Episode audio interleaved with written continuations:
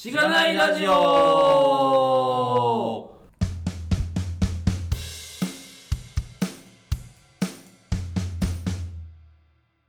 はようございます。おはようございます。お、あの、そういう呼び込みとかいう文化がないので、そうですね。普通におはようございますって言ってください。っていう感じですね。はい。今回もゲストの方が来ていただいています。はい。えー、ツイッターネームお仕事頑張るマンさんです。お願いします。よろしくお願いします。お願いします。笑っても、そうですね。えー、収録前にこういう呼ばれ方をするのを想定せずにつけたという話があったんですが、はい。た確かにちょっと面白い、笑っちゃうっていうのがありますが、そうですね。はい。ゲストに来ていただいてます。えー、っと、簡単に自己紹介いただいてもいいですか？面接みたいですね。いつも、簡単にい。つも僕こう言ってますけどね、面接で。ああ、そうなんですね。自分で自己紹介してから、え、じゃあダメだったら落とされるっていうことですか？ちょっとそうですね、公開 NG みたいになるかもしれないですけど。いや、嘘ですわ。ざわざ五反田まで来ていただいて。日曜、土曜土曜の土曜朝の10時に、ゴールデンウィーク始まりの日に 来ていただいてますけれども、交通費支給してくださいよ。怖え。経費で落ちますか、これ。しがない経費で。しがない経費ないっす。しがない経費作りたい。ちょっといろいろね。作りたいな、いちょっと、儲けたい、儲けたい。儲けたいですよ。も儲けなくてもいいけど。投げ銭とかでやればこう。そうなんですよね。まあね最近流行りの若干考えてるんですが、何者ですか？お仕事がさんは。戻す。まあ、人材業界で働かれているはい。方。そうですね。間違いではございます。そうですね。まあ今回エンジニアさんじゃないんですね。そういう意味でね。はいうん。はなので、まあちょっとあの、や、やってる仕事の関係上、あまりこう、今の現職、前職、うまあ本名等々あまり出せないっていう事情がある中でい。、気をつけます。はい。はい自己紹介をするっていうのはなかなか難しいんですけど、はあまり言い過ぎるとバレるっていう感じがあるので、はいとどの辺から話をすればいいのか。い。職種的には何になる？職。種、職種で、業界でいくは人材業になります。で、人材業の中でも、新卒のエンジニア採用に特化した支援をしている会社に、えー現職、前職ともにいたという感じでございます。えー社会人歴でいくと今年7年目で、ただ社会人になったのが遅かったので、はい年齢的には、あーまあ30ちょい上ぐらい、みたいな感じでございますと。はい。はい。ありがとうございます。もともとは、あの、僕のリアルの知り合い。で、そうですね。どういう人ですか？どういう知り合い？うん。まあ、バイト先とかうん。で、なんか、学生時代ね。学生時代、まあそうですね。学生からフリーターだったことあるんですけど、フ リあ、そう。ーター時代にお世話になってた時のバイト先の社員さんです。なるほここまでは大丈夫ですかね？大丈夫ですね。ちょっとヒヤヒヤしながら喋ってますけど、ど。そうですね。今回初めて結構レギュレーションが、そうですね。を決め、はい決めてしまったっていうのね。そうですね。まあ、逆に楽しいですね。どこまで攻められるかみたいなところありますけど、っていう感じです。で、なんか、そうですね。ツイッター、ツイッターは大丈夫なんですよね。別に。あ、ツイッターは大丈夫です。はい。ツイッターで、こう、なんか、知らないラジオ出たいな、みたいなこと言ってる人がいて、全然本人だと分かってなかったんですけど、うんますかって言ったら、あの、誰々ですっていう。僕ですっていう。そうそうそうそう。言われて、マジっすかみたいな感じだったんで、こう出てもらったという経緯です。はい。はい。じゃあ、今日はよろしくお願いします。お願いしお願います。はい。じゃあ、ポッドキャストの紹介をさせていただきたいと思います。このポッドキャストは SIR の SE から Web 系エンジニアに転職したんだが楽しくて仕方がないラジオ、略してしがないラジオです。す。悩みの通り、SIR から Web 系に転職したパーソナリティのズッキーと、神が、近況を話したり、毎回様々なテーマで議論したりする番組です。しがないラジオでは、フィードバックをツイッターで募集しています。ハッシュタグ、シャープしがないラジオ。ひらがなでしがない、カタカナでラジオでツイートしてください。しがないラジオウェブページがあります。しがない .org にアクセスしてみてください。ページ内のフォームからもフィードバックをすることができます。感想、話してほしい話題、改善してほしいことなどつぶやいてもらえると、今後のポッドキャストをより良いものにしていけるので、ぜひたくさんのフィードバックをお待ちしています。はい、お待ちしてます。お待ちしてます。はい。ということで、えっと、まあ、なかなか珍しく人材業界の方に来ていただいているので、まあ、いろんなところ、業界のね、裏話とか 聞ける範囲で聞いていきたいですし、まあ我々としても結構なんか、まあキャリアの話、まあ特にエンジニアだったりとか、ウェブ業界のキャリアの話、まあ転職の話とか多いんですけど、まあ結構、どういう会社に入ると幸せになれるか、楽しく働けるのかみたいな話をよくしてるので、まあその辺を結構別の立場で、こう聞ければなというふうに思っているのと、まああとは、そうですね、お仕事頑張るマンさんの 自体のキャリアの話も、まず聞いていければなと思っています。もともとはでも、あれですよね、なんか、こう、人材業界にこう行こうと思って、例えば大学に行ったとか、なんかそういうわけじゃないわけですよね。そうですね。もともと、えっと、大学、まあ僕、えー大学院まで実は行っていて、修士は出てるんですけど、うんとずっと何やってたかじゃ哲学ずっとやっていた人間なんですよ。はい。で、しかも修士は3年、あえて3年行ってたので、7年間ずっと哲学やってたっていう人間だったんですね。っていう感じなんですよ。えー、哲学は、なんか、なんでやってたんですか？なんでやってたかっていうと意外と難しいんですけど、はい。えっと、なん、なんでやってたのか。やばい、すごい哲学的な問い。に 逆に踏み込んでしまった。哲学って結構、ん僕全然知らないって、はいんですけど、はいい。ろ、いろ、いろいろあるんじゃないかなと思ってるんですけど、はい。なんか哲学の中でもこういうことをやってましたみたいなのってあるんですか？簡単に喋れます？ああ、ざっくり言うと、哲学っていう、まあ自分が行ってた大学の区分けでいくと、哲学っていう大きな枠組みがあって、その中に、えっと、えーまあいわゆる思想ですよね。純粋思想を、い、わゆる哲学って言われた時に、こう、哲学っていうふうに、こう一般に想定ザ哲学みたいなしがちなはいはいはいはいものっていうのと、あとは美学。芸術。はいはいまあ、美しいってどういうことかとか、なんでこう、えー、まあ、まあ、確かにモナリザとか見てなんか感銘、感動するのかみたいなところをやるっていうのと、あとは、あとは倫理学って3つ領域あるんですよ。はい、はいはいまあ、は思想と美学と倫理い。学。倫理学。うん。まあ、よく生きるとか善悪とかっていうはい領域があって、僕はずっとやってたのはここの倫理学の領域です。うんずっとやってたのは。それ良いとは何ぞやみたいな。そうですね。僕その中でもいろいろ細かいあの区分け自体があって、はいはいっていう感じなんですけど、うーん。それは自分で決めるんですか？その、まあ、大体さ3つで言うと。そうですね。まあもちろん学部の時はざっくり全部やって、はいはいはいで、じゃあ卒論っていう時にどの辺でテーマ決めるのかみたいな中でやっていくはい、っていう。はい、はい。で、さらにそれをこう深掘りするために院に行くっていう。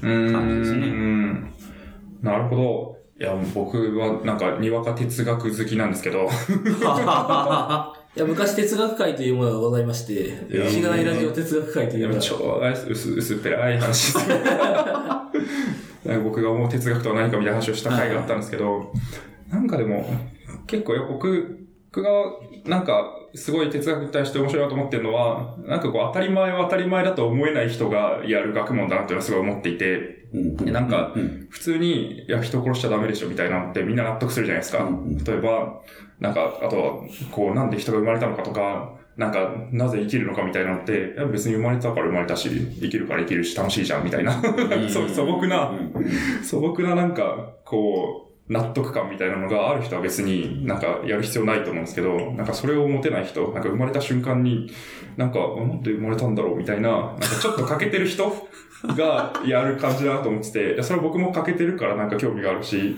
なんかそういうとこが欠けてない人はむしろやらないんじゃないかって思ってて、なんかそういうのって納得感ありますか？納得感の話です。納得感では納得感あります。そうなんでよかった。なんか、でもか今の言葉で言うと、欠けてる人がやるっていうのもそうだとは思う。かまあ、欠けてるって言い方はなんか、そうですね。ちょっとネガティブですけど。よろしくない、言い方かもしれないですけど、逆に哲学をやることで、えー当たり前だと思っていることが本当に当たり前なのかどうかっていう疑うみたいな目線はむちゃくちゃはいはいはい。つきましたと。なんで、仕事でも実は生きてるなとは思っております。ああ、そういう目線って。うん要はなんか、あー今人材業僕がいてですね、その中でまあ、いわゆる法人営業とか、うんまあ、学生さんと面談するとか、えーまあいろいろやや仕事あるんですけど、うんそれでその、まあエンジニアさんもそうだとは思うんですけど、ある程度その、お抽象的なレベルに落とし込んでいけば、いわゆるこう上から何かが降ってくるとか、はっていう中で、それに対してこう、盲目的に、悪く言えば盲目的に、うん。ひたすらそれを達成するっていう人もいるし、でもじゃあ、それっていうのを、なんか上から降ってきたものが本当に妥当性があるのかとか、正しいのかっていうのをそもそも疑うみたいなところって結構重要だとは思っていて、で、実はよくよく考えたりとか、もうちょっといろいろ調べていったことで、実はこういうふうな目的のためにこういう手段を取る。でも実はその手段って最適じゃなくて、実はこういう手段の方がもっと実はいいんじゃないかとか、っていうのを疑うっていう、っていうそその視点はすごく身についたっていうのはありますね。なるほど。それは哲学をしたら身につくもんなんですね。あーまたつくんじゃないかな、多分。なるほど。うん確かに。いや、ほんそうですね。よくありますよね。その、これ何を解決したいんでしたっけ？っていうやつ。そう。うん。よく聞く、よよく僕も、えー営業さんとか。はい。うん。結局だから、営業さんは、この画面があれば解決、なんか解決しできるから、この画面作ってって言うけど、まあ実はそうじゃなかったみたいな。うん。エンジニアが手を動かすまでもなかったみたいな。話があったりとかするっていうのは、うん。哲学、あ確か当たり前を疑う。ってか、なんかこう、その、今のあるフローを疑うというか、だから前提条件が本当に前提条件として成り立ってるのかどうかっていうところから入ってくるっていう感じで、はい。なんか、だからツイッターとかで、まあちょっと話変わっちゃうかもしれないですけど、ツイッターで見てると、よくあの、おー機械学習界隈とかで、はいディープラーニングで何とかしてよみたいな話があるけど、はい。なんか、それ別に、そもそも機械学習使わなくても、こういう元々ある手法で解決できるじゃんっていう話がよくあるみたいなのって、なんかこう大体そうですね。統計学でいいじゃないですか。そうですね。流れてたりするじゃないですか。うんあれとかと結構一緒だと思ってて、はい、はい、はいい。や、その、何か問題解決したいって言った時に、本当に解決したいことは何なのかってよくよく聞いていくと、いや、だったら別にこっちの手段でもいいじゃんっていうのってうん、そっちの方が実は最適だよねっていうのがあったりすると。で、これが、そこを疑わなかったら、クライアントが、なんかこう、ディープラーニングで何かすごい感じにしてよって言われた時に、へへ、受けたまわりましたって言って営業がやってきて、で、営業がまず疑わないじゃないですか、まず。そうですね。へへーって言って、で、それを今度は社内にやると。うんクライアント様がディープラーニングでよろしくやってくれと言っていると。そしたら、こうここでも疑わないエンジニアさん、機械学習エンジニアさんだったら、へへーって言って、確かやっちゃうかもしれない。うーん。でも、トータルで考えたときに、本当に解決したい問題って何だったの？本当にそのためにはその手段が待機最適だったのかって言ったら、実は違うよねって話になるから、本当になんかその根本的な原理原則というか、その根っこの部分って何なのっていうところに立ち返っていくというか、はい。はい。そこまでちゃんと思考をこう、根を下ろすっていうのは哲学やってたからこそだなっていう。はあ、そうっすよね。なんか、ディープラーニングで解決しようの妥当性とかよりも、もっと、こう、当たり前っぽいものに対して 問いを投げかけるわけじゃないですか。哲学とか倫理学とかやるときに、善とはみたいな。人を殺すとはみたいな。そうです。それを疑ってたらもう結構あれですよね。どんなことも疑えるようになりますよね、きっと。ああ、なるほどもっとなんかレベルが高いところで疑ってたかなっていう。当たり前が当たり前じゃないんだっていうのを叩き込まれるんですよ。うんん。いやそこを揺さぶられる学問なんで、はいはいはいはこうだと思ってるけど、本当にそうなの？い。うん。っていうのを意図的にやる学問っちゃ学問なんで、まあそうっすよね。いやなんで人を殺してじゃダメだよね？なんで？っていうのを真面目な顔で聞くみたいな。はいはい。で意外意外と聞かれると、もう多分あんまなくて、根拠って。うんいや、法律で例えば禁止られ、禁じられてるから。はいはい。じゃあなんで法律守んなきゃいけないのとか。うん。それをこう、なんでなんでって聞いていくと、最終的に答えられなくなっちゃう、そうそう答えられなくななっていくと。そうすると、意外と当たり前だと思ってきていたものが、実は当たり前じゃないよねってういう。ん。ってことは、じゃあやっぱその、まあもちろんでもそれやってったら日常生活送れなくなっちゃうんで、あれなんですけど、でもこう、い今自分たちがこう生活してる基盤としてあるもの、社会常識であるとか、ええまあ召喚集というか、ええまうんあそういう商いにおけるルールとかでもいいんですけど、そういったものに、当たり前の硬い地盤のように自分たちはそこで生活してるんだけど、案外そこって脆いものなんだぞっていうう。ん。っていうのをやっぱすごく気づかされるので、じゃあ、あえてじゃあそ、そこを崩していくっていうこともできるし、逆に脆いからこそ、何かの時にやっぱ立ち返らなきゃいけないよねっていう意識がすごくつくっていう。うん。確かに。なんかそういう、なんかその、疑うとか、はい。っていう技術って今の話を聞く限りっていうか、今、今、まあ、あのーいろんな人は結構身につけたい技術だと思うんですよ。はい。で哲学をややる、哲学を、じゃあ、勉強する、学習する、で、修士まで行く。で、な なると、どういうふうに勉強するんですか？その、今までの過去の、その、まあ、だから本に書いてある、今までのその、思考の流れを踏襲するのが学習なんですかね？その、じ、なんか問題っていうのがあるんですか？なんか、これを、あー。そうどう、どういうふうにしたらそれが身につくのかは、うん。まあ確かに、あの、仕事しつつ、はい。エンジニアだったら、仕事しつつ、なんかこう、いや、もうちょっと良くしたらよかったなっていうので、こう、気づき。気づく、あ、ある時に、あ、なんかそういう風に、あの、上から降ってきたものだけを、単に、ものとして作り上げるだけでは、うまくいかないことも多いわ、みたいなのに気づくのはそうなんですけど、じゃあ自分がこう、意図して磨くにはどうするのかな、みたいなのがちょっと気になって、じゃあ哲学の人はどういう風にそれを磨いてるんだろうっていうのは、ちょっと気になるんですけど。結構難しくて、うん。あんまりなんか多分、あの、こういうものを多分やっとけばいいよみたいなのって意外とないうんうん。いいんですよ。はい。もうまた機械学習の話になっちゃうかもしれないですけど、あの、え PRLM とか読んどきなよとかっていう話で済む話でももちろんないし、数学やっときゃいいよって話でもなくて、なんだろうな、哲学的な思考を、えっと、多分身につけるために結構必要なことって、えっと、お題は多分いくらでも転がってるんですよ。はで、あとはそれに対してなんでなんだろうっていうのを意識して常に考え続けるっていう、うその思考の癖みたいなのをつけるっていうのが結構大事うん。かなって思ってます。い。うん、うん、うん、なんで、なんでもいいんですよ。えっと、なんで信号の色って赤と青があってうん。、はい、はい。なんで赤は進んじゃダメで、うん。青は進んでいいってなってるんだろうとかっていうのを、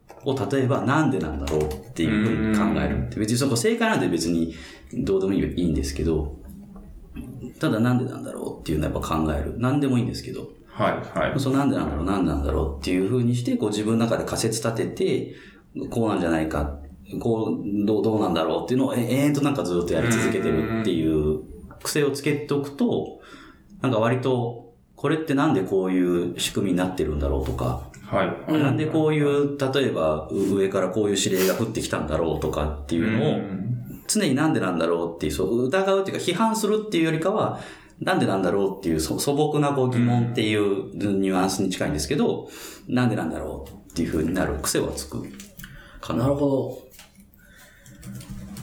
ど。まあでも、そうですね。なんか、ガミさんそういうの本当に得意だなと思ってて。なんか、あお、インタビュースキルがすごく高いんですよ。っていう、まあこのラジオのあれに話、そうと、なんかこう、は、まあ、言うたらゲストの人って初めましての方が結構多くはい多かったり、まああの、昔からの知り合いの人もいるんですけど、なんかそれでこう、話してると、僕は、なんか、はーそうなんだ、ぐらいの、あの、ガミさんは、なんか、ポンポンポンポン質問が出てくるんですよね。うん。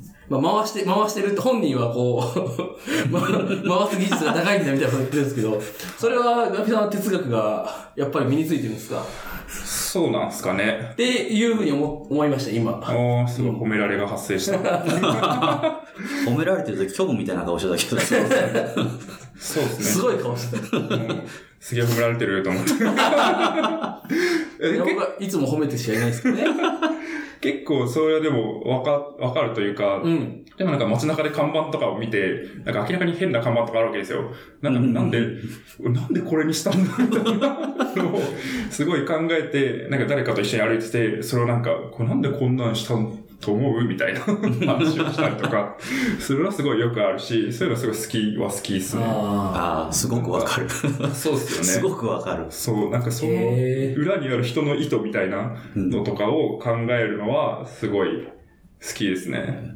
なんでそうなったかはちょっとわかんない。わわかんないんですけど、あ。そういう、なんか、そういう訓練をどっかでしてるんでしょうね、でもね。うーん、まあ多分、まあ原初的な何か そういう、何かがあるのかそう、もしれない。性質があって、それを、性質をこう突き詰めていったらなんか勝手にトレーニングされてたみたいなうん。感じはある気がしますけどね。はあ。うん。まあ意識的にトレーニングするってなんか難しそうな気がしますけどね。どうするんですかね。うん、ロジカル、いわゆるロジカルシンキングとはちょっと違ううん。じゃないですか。これまあそうっすねロジカルシンキングの本ってすごくいっぱい売売ってるじゃないですか。ありますねでもなんか、ああいうのともちょっと違うじゃないですか。ロジカルシンキングってなんか、ある程度の過程と、なんか前前提条件があった上で、じゃあなんかそれをいかに論論理立てて物事をきれいにうん話すかみたいな話ですけど、そさらにその前のフェーズの話になってきちゃう。そうですよね。そうですね。なんかある程度の切り口があって、それで切ったらこういう要素に分解ができて、うんっていうのをこう、構造化するのがロジカルシンキングで、そうじゃないですよね。なんかそう、そうんそもそもっていうのをそうん。あと、まあ、なんかどういう問いを立てるかみたいなところの、うんこう、スキルだったり性質な気もするんですよね。うんそれすごい、うん。すごいなって思う。純粋に。うん問いを立てるということが哲学で言うとすごい大事じゃないですか。はいはいはい素晴らしい問いを立てると、それはもうなんかその問い自体に価値があるみたいな、ん答答えよりも問いに価値があるみたいな結論があると思うんですけど、なんかそれはあるけど、じゃあどうやればそれができるようになるのかって言うとわかんない。そうもうわかんない。わかんない。もうわからん。わかんない。そういう人を見続けるとか、そういう人の本を読み続けるとかだと、まあちょっとわかるようになるかもしれないですけど。もう本当に、でもなんかこう、大冗談にこうするといいよって話よりかは、本当に多分日々の本当にちっちゃい、うん。意識。もう意識のレベ意識ルの話。づけの話なんですかね。そうでしか多分なくて、なんでこの PC のスペースキーってこの大きさなんだろうとかぐらいで別にいいんですよ、問題の発生レベルって。はいはいはい。確かに。これより1センチ大きかったらなんでダメだったんだろうとかっていうぐらいでも何でもよくて、そんななんか綺麗にこう本を読んで何時間時間取ってなんていうものっていうよりかは、うん本当にちっちゃいレベルをいかにこうやっていくかっていう、なんかそう、そういうレベルの、うん。それこそ電車に今日とかだから、え僕は渋谷から五反田に来る間に、こう山手線乗るわけですけど、はい。山手線乗るときにこう、電車のドアにこうちっちゃい、なんですか、こんこんくらいのよく貼ってあるじゃないですか。なんちゃらはいはい広告とか。これってどんだけの効果があるんだろうとかって考えちゃうんですよね。うん確かに。これどんだけの人が見て、で、これ多分貼るのにどんくらいのコストかかってて、どんだけのバックがあるんだろうなとかっていうのを考えるときに、なんかかっこいいけど多分フェルミ推定みたいな話になってくると思うんですよね。はいはいざっくりこんくらいの予算感で多分コストかかってて、これぐらいの人が多分1日乗ってとか、そうするとでもこんだけの意味が果たしてあるのかなとかっていうのを、はいはいはい。なんかついつい考えちゃうんですよ。そうですね。で、なんかそういうレベルだと思うんですよね。うん。確かに。いや、これすごい広げたいけど戻したいある。広げればいいんじゃないですか？いや、それ、それ聞いてると、結構なんか、例えばスペースキーのサイズとか、いはい広告のサイズだったり、まあ、どういう広告をそこに貼るのかっていうのって、すごいデザインの問題と近いような気がしているんですよ。はいはいはい。なんか、どういう風に作ると、どういう人に対してどう見えて、どう思われてみたいな、うんそういうなんか、こう設計にすごい近いなと思うんですけど、うん。なんかそこの、こうで結構なんか法律とかもなんかどう設計するのかとか、人がこういう性質を持っていて、で、こうしたらこう、こういう風な力学が働くから、ん。こう、秩序が保たれるはずだみたいな、うん。なんかそういうなんかデザインの話と近いような気がするんですけど、ん。なんかデザインと哲学の関係性とはどこにあるのかというのをすごい今思いまし だいぶ壮大な話にはなってくるんですけど、ねまあまあ、すごい、あの、今の話はすごいよくわかるなと思た。はってて、あの、なんだっけ、最近やっぱツイッターとかである、なんだっけ、デザインの敗北だとかって言ってなんか画像が出てた。ああ、あります。なんか、あの、時計の上に時計っていう、すごい。すごいおしゃれな時計の上に、外さに時計っていう、なんかゴシック文字のこう、うん張り紙貼ってるみたいな、ああいうのデザインの敗北だな、みたいな、よく、デザイン界隈では、なんかああいうのはよくあるらしい。そうなんかああいうの見てるとやっぱお思うわけですよね。なんかその。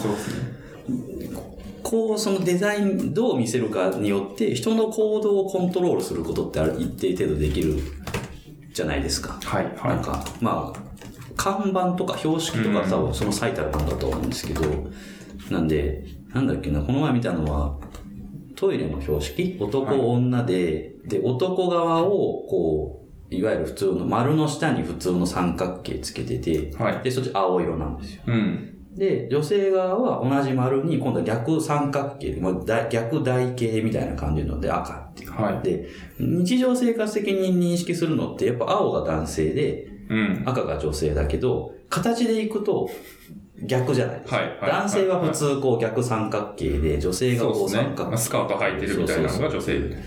で、なんかデザインよく見てみると、男性がなんで三反対、あ、なんで三角形かっていうと、M、面の M をかたどってるから、体型で、女性はウーメン。はい、はい。だから W でこうなってるっていう。だからそのデザインは男性用を、こう、こういう、あ、こうか。こう、うん丸に三角形になってて、はいは青色なんだけど、なんでその形かっていうと、M にしたくてえ M に寄せたかったからっていう。から逆になってるってことですよね。そうそうそう。よくあるやつとは。いはいってなってる。ああ、はいはい。はい、でだからそそのデザインにをなんか変に寄せた結果、見る人がその、ね、認知の不協和が発生するっていうはい、のって、もうダメじゃないですか。ダメですね。うん。とか、あとなんか、なんだっけ、この前時計の、それこそ時計の話で、子供でも読める時計とかっていうのが、なんか画像が上がってたりとかしてて、ああいうのとかってこう自然とこう、あの、ちゃんと読めるように、えー促す、人間の行動とか認知を促すっていうのって、まあ、まさにこううデザインの、逆に言うと多分勝利っていう話にはなるとは思うんですけど、ああいうのってなんかこう、哲学っぽいなっていうのは、うん。まあなんか、うん、ちょっと思うところかな。うん。そうっすね、そうっすね。けど人間に対してどうなのか。人間と独立して、じゃあ哲学とかは存在するのかっていう問題ともすごい近い気がして、結局なんか、まあ、特にまあ倫理学とかはそうなのかなわかんないですけど、なんか人間がいて、その人間に対してじゃあどうなのか、善というのは何なのかとか、悪というのは何なのかとか、っていう話が結構大きいのかな。とか美学とかも、人間が見る、うん。評価する美とは何なのかみたいな。話になると思うんで、結局なんか人間というなんか枠とかうんから、こう、どれだけ、こう、離れようとしても離れられる部分がある気がして、そのデザインもまさにそうだと思うんですよね。うんうん。うん。やべえ、これちょっとすげえ深い話になっちゃったからやめよう。みたいなことを考えることをされてたと。なるほど。いや僕は聞いてて面白かったですよ。あの、いや、結構すごい、あの、面白いなと思うのは、なんか哲学とか、結構大学院まで行ってる人って、はい。あの、自分の専攻を活かして仕事をしようとするじゃないですか。ただでも直接活かせるし、こう、専攻ってすごい少ないなというのは、うんうん。あの、思っていて、ただでも、その、こう、専攻によって培った要素とか、こう、スキルとか素養みたいなところはいを活かす仕事とか、それの自分の強みだと認識することってすごい、仕事を選んだりとかする上でもすごい大事だなと思ってて、はい。まさになんかその哲学をやったことによって当たり前を疑うことができて、うん。で、それが仕事に生きてるっていうのはすごい面白いうん、話だなと思うので、なんか、全然別に、こう、仕事に直結するような、その情報系とか、まあ、化学でめっちゃ優秀な人とか、うん。なんかそういう人じゃなくても、なんか、無駄じゃないんだよっていう のの、なんか一つの、まあそうですね。その終始何を学んだかっていう定義は、はい。自分でできるからっていう話ですね。そうですね、そうですね。っていうのはすごいある気がしますね。うん。なるほど。うん。前も言ったんですけど、僕はなんか、ライフサイエンスを学んでる学生にひたすら IT 系の求人を紹介したりとかした ので、そういうのが懐かしいですね心苦しさみたいなのがあったんですけど、なんかそれは別に、こう研究したことによって学んだ、そのなんか、何かをまとめる力とか思考力とかを活かして IT に行くんですよ、みたいな。そういうそうそうそうそう。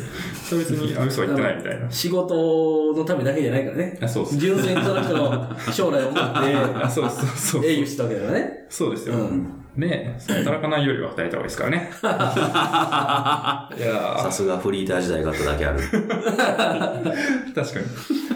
まあ、そこから人材業界に行かれるということだと思うんですけど、そこはなんかどういうきっかけだったり考えがあったんですか？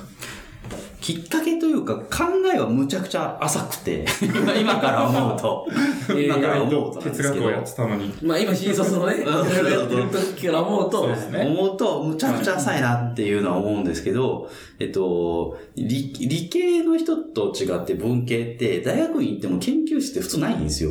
うーん。うん基本個人プレイなんで、もなるほう。なんで、教授とかについたりはしないんですか？一応つくんですけど、まあわかんない。自分の大学に限った話で言えば、えっと、先生にはもちろん指導教官がつつくんですけど、はいで、一応授業とかも出るし、なんかそういう修論のこう中間発表のなんだとかってやるんですけど、いわゆるこうチームプレイで何かするっていう話はないんですよ、うん基本的には。だから、えっと、やろうと思えば本当に誰一人とも話さずに先生とだけ話して卒業できちゃう。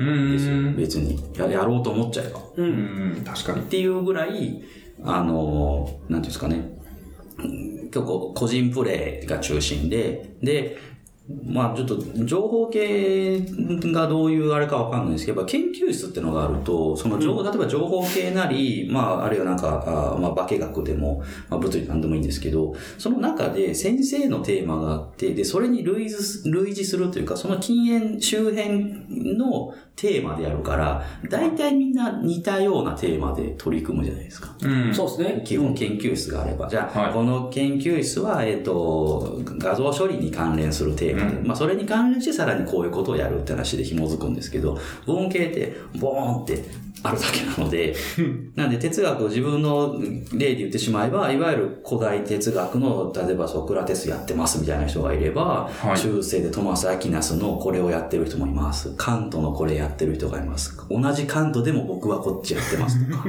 はい、はい。で、自分はまあいわゆる現代の方だってたんですけど、っていうぐらい、もう時代も違えば扱ってる人もテーマもバラバラっていう状況だったんですよ。うーん。で、そんな人数も多いわけじゃないので、それぐらいバラバラになってると、もう、協力プレイも不可能じゃないですか。1P しかないわけですよ。2P ないわけですよ。確かに。っていう状況下があったんですけど、ただ、あの、し幸いなことに、研究室みたいなのを与えられてたんですよね。はい大学が。図書館の中に一つ部屋を割り当てられてて、そこで、あの自自分の席もあって、そこで研究してください。まあ夜遅くまで残れますよっていうのがあって。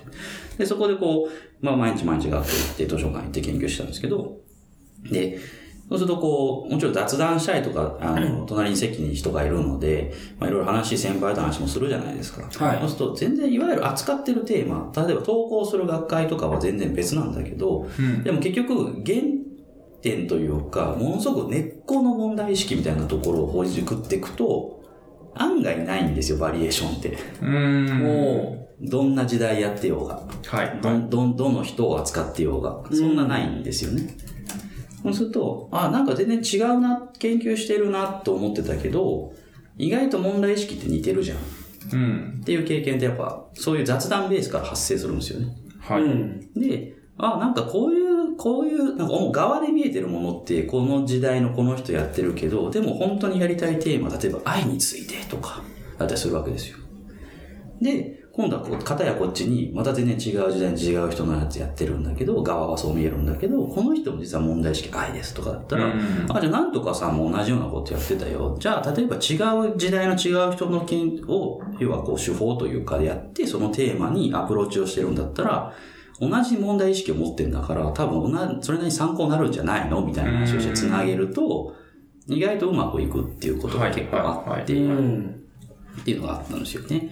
で、あ、なんか、スタンドプレイでやってるより、やっぱこういう風にうまく協力プレイさせた方が面白いなっていうのが、まあやっぱ経験としてその時あって割と。うん。っていうのと、まああとその当時哲学カフェみたいなのがあってですね。はい。まあそそういう、なんか団団体でもないんですけど、活動もやってたんですよ、傍らで、自分は。で、哲学カフェって何かっていうと、なんかそれこそ、あのー哲学会みたいなもんなんですよね。うん。見てみたら、なんか発祥はフランスらしいんですけど、はいはい。なんかフランスのカフェで、その辺のおっちゃんおばちゃんとかが、哲学的なテーマを、なんかこう、ベースに、なんかわちゃわちゃやるっていうのが、はいなんか、運動、運動というかその根っこの部分になるらしくて、うんで、いわゆる哲学って聞くと、すごい小難しいことやってる、すごく勉強しなきゃいけない、よくわからないっていうものがあるわけですよ。一般、ごくごく世間一般的には。でも、いや、そういうんじゃないんだと。もっと、すごく卑近な、身近なものをテーマに考えることでも、哲学的な施策、思考ができるんだよっていうのをこう広めるみたいなのを一応目的にしてて、で、なんかそういう活動を結構やってたりしたんですよ。はい傍らで。やっぱそこでも、全然こう、いや、哲学なんかやったことないっていう人が来て参加して、いろんなテーマを設けるんですよ、その会で。例えば、自分がやって面白かったのは、あの、男女間の友情は成立するのかっていう テーマで、はいこうやって、それで1時間ぐらい、僕が成立すると思う、なぜならこうでこうでとか、じゃあ今のロジックだとここがこうだと思うんですけど、とかっていう話を、そのテクニカルタームを絶対使わないようにして、うん。こうやっていくっていう風にするんですね。で、そんなテーマでもそんだけ確かにそう言われりゃそうだなとか、こう考えたらこうかもしれないっていう風にして、やっぱ思考って深まっていくっていう経験があって、はいで、まあそれと同時にこう、いろいろと人のつながりできていく。うん。で、ちょっと話を戻すと、まあそういう経験があったんで、ざっくりなんか一つ投げたいな、一つ投げたいと思ったら人材業や、みたいな、超絶浅い思考のもと、はい、はい。まあ人材業かな、まああるいは人事かなって思うってて。ん、確かに。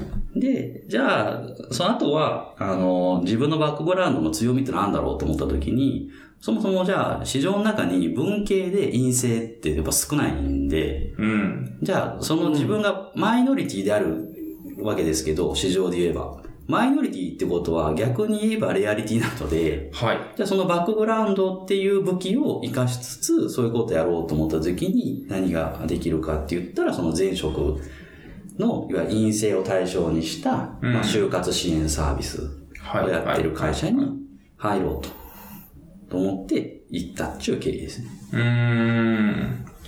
いやー、まあでも、すごい、やれてる感ありますけどね。こう、旗から見ていると。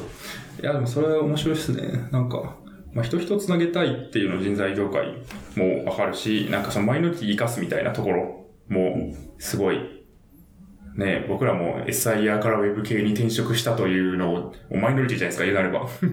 多分マイノリティなのかな？もう、もう、そんなこともないんじゃないかなと思うい。や、もう SI の中で見たら、全人口から見たらもうかなり少ないですよ。まあ確かにね、ううんん、レアリティ高いね、そういう意味ではそう。で、それをなんか、こう引っ張り出してポッドキャストにしてるので、うん。なんかそういうのはすごいあるし、そこでやっぱり引っかかる人とか、なんか似たような人に対しても圧倒的に支持されたりとか、すると思うんで、まあ確かに、はうん、あの、マイノリティっていうとすごいちょっとネガティブなイメージを持つけれども、い。うんまあ。それがレアリティとしたらかなり希少性なので、はい。そうそうそうそう。なんか、妙にポジティブな感じになるっていうのはうん。面白いですよね。うん。そう。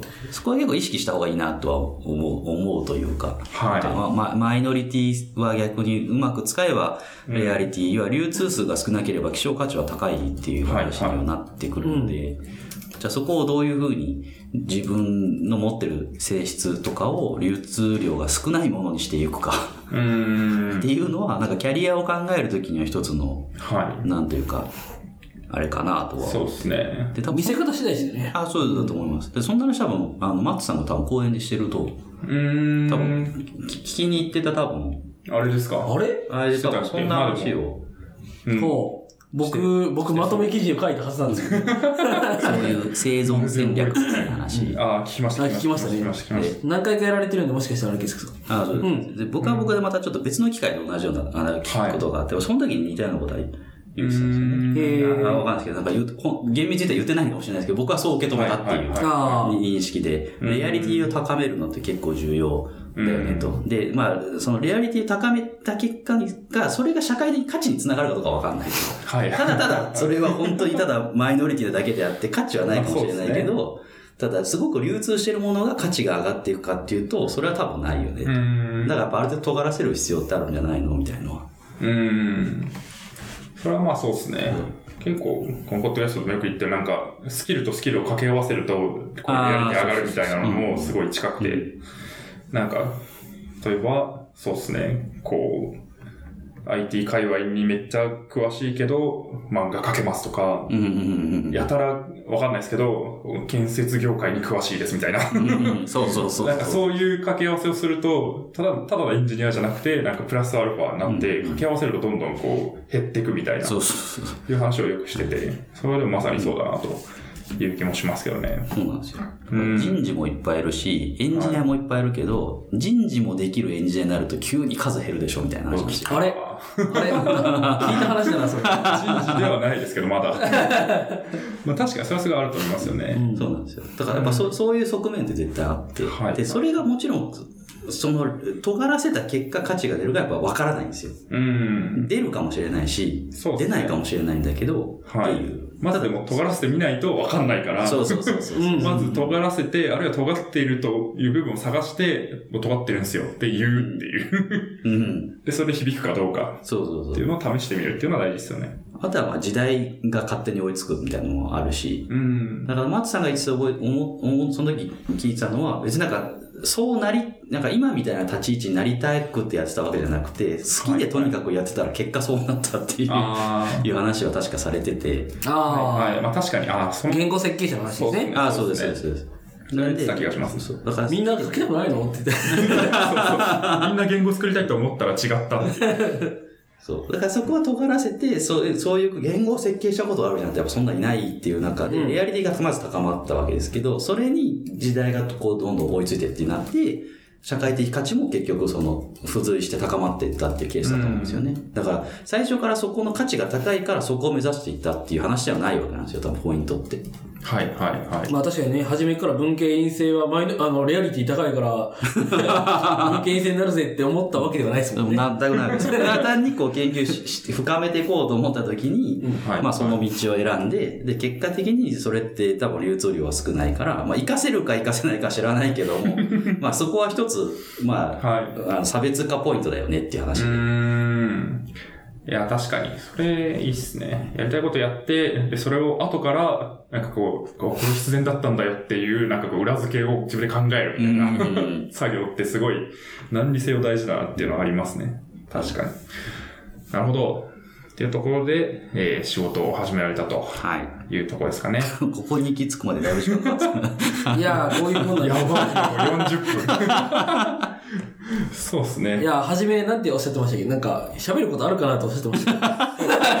大丈夫かな？盛り上がるかなってすごい心配だったんですけどガ。ンガンありました、これ。いやー、まあそんな感じだと。はい。で、最初はどのような仕事をされてたのでしょうか？最初は、その、はい。さっき言った、えー、大学院生に特化した、あー就活支援サービス、まあ、企業向けに言えば採用支援サービスっていうのをやってる会社に入って、で、基本、そこに丸5年ぐらいいたんですけど、えっと、基本はずっと法人営業がもうずっとベースにありつつ、はい。と、あとはその2年目だか3年目から、えー、いわゆる逆求人イベントっていう、うん。うエンジニアを一本釣りするような、新卒エンジニアを一本釣りするようなイベントの責任者になって、企画とか、えーまあ、いつやるのとか、予算いくらでとか、うんまあ、どういう規模でとか、まあ、どういう人を集めてとかっていうところの、まあ、そこの全体をやるっていう立ち位置になってやっていましたと。野球イベントって、まあ、多分何回か出たと思うんですけど、うん簡単に、ちょっと紹介してもらってもいいですか？なんか多分分からない人もいるんじゃないかなと思うんですけど。確かに。すごく営業、セールスっぽい話になるんですけど、はい、いや、すいません。あの、じゃあ、いつものセールスを聞きたいです。すいません。面白い。なんだ逆求人イベントってどうなんだろうな。あの、は商標登録されてないと思うから多分使っていいと思うんですけど、はい。えー、まあ何が逆なのかって話だと思うんですよ。そうもですよね。うんうん。だって、求人するんでしょ採用するんでしょって話になってくるんで。じゃあ何が逆かっていうと、いわゆる合同企業説明会と逆っていう話なんですと。で、じゃあ何が逆なのかって話になってくると、合同企業説明会。一般的には、あー企業側がブースを構えて、で、まあ学生さんが、まあ好きな話を聞きたい企業のところに行って、まあ座るなり立ちなりにして、で、企業側がバーって話をして、まあうちの会社こうですよ、こういう職種で募集してますよ、受けてねって話をして、で終わるっていうのが、まあ一般的なあのものだと思うんですけど、そうではなくてこの逆求人型っていうのは、学生側に席があるんですよ、最初から。はい、はい。で、企業側がその会いたい学生のところに行って、まあ、話を聞くっていうスタイルなんですね。で、えー、まあ、結構厳密に区切られていて、あの、時間とかも。で、基本は学生と企業が1対1。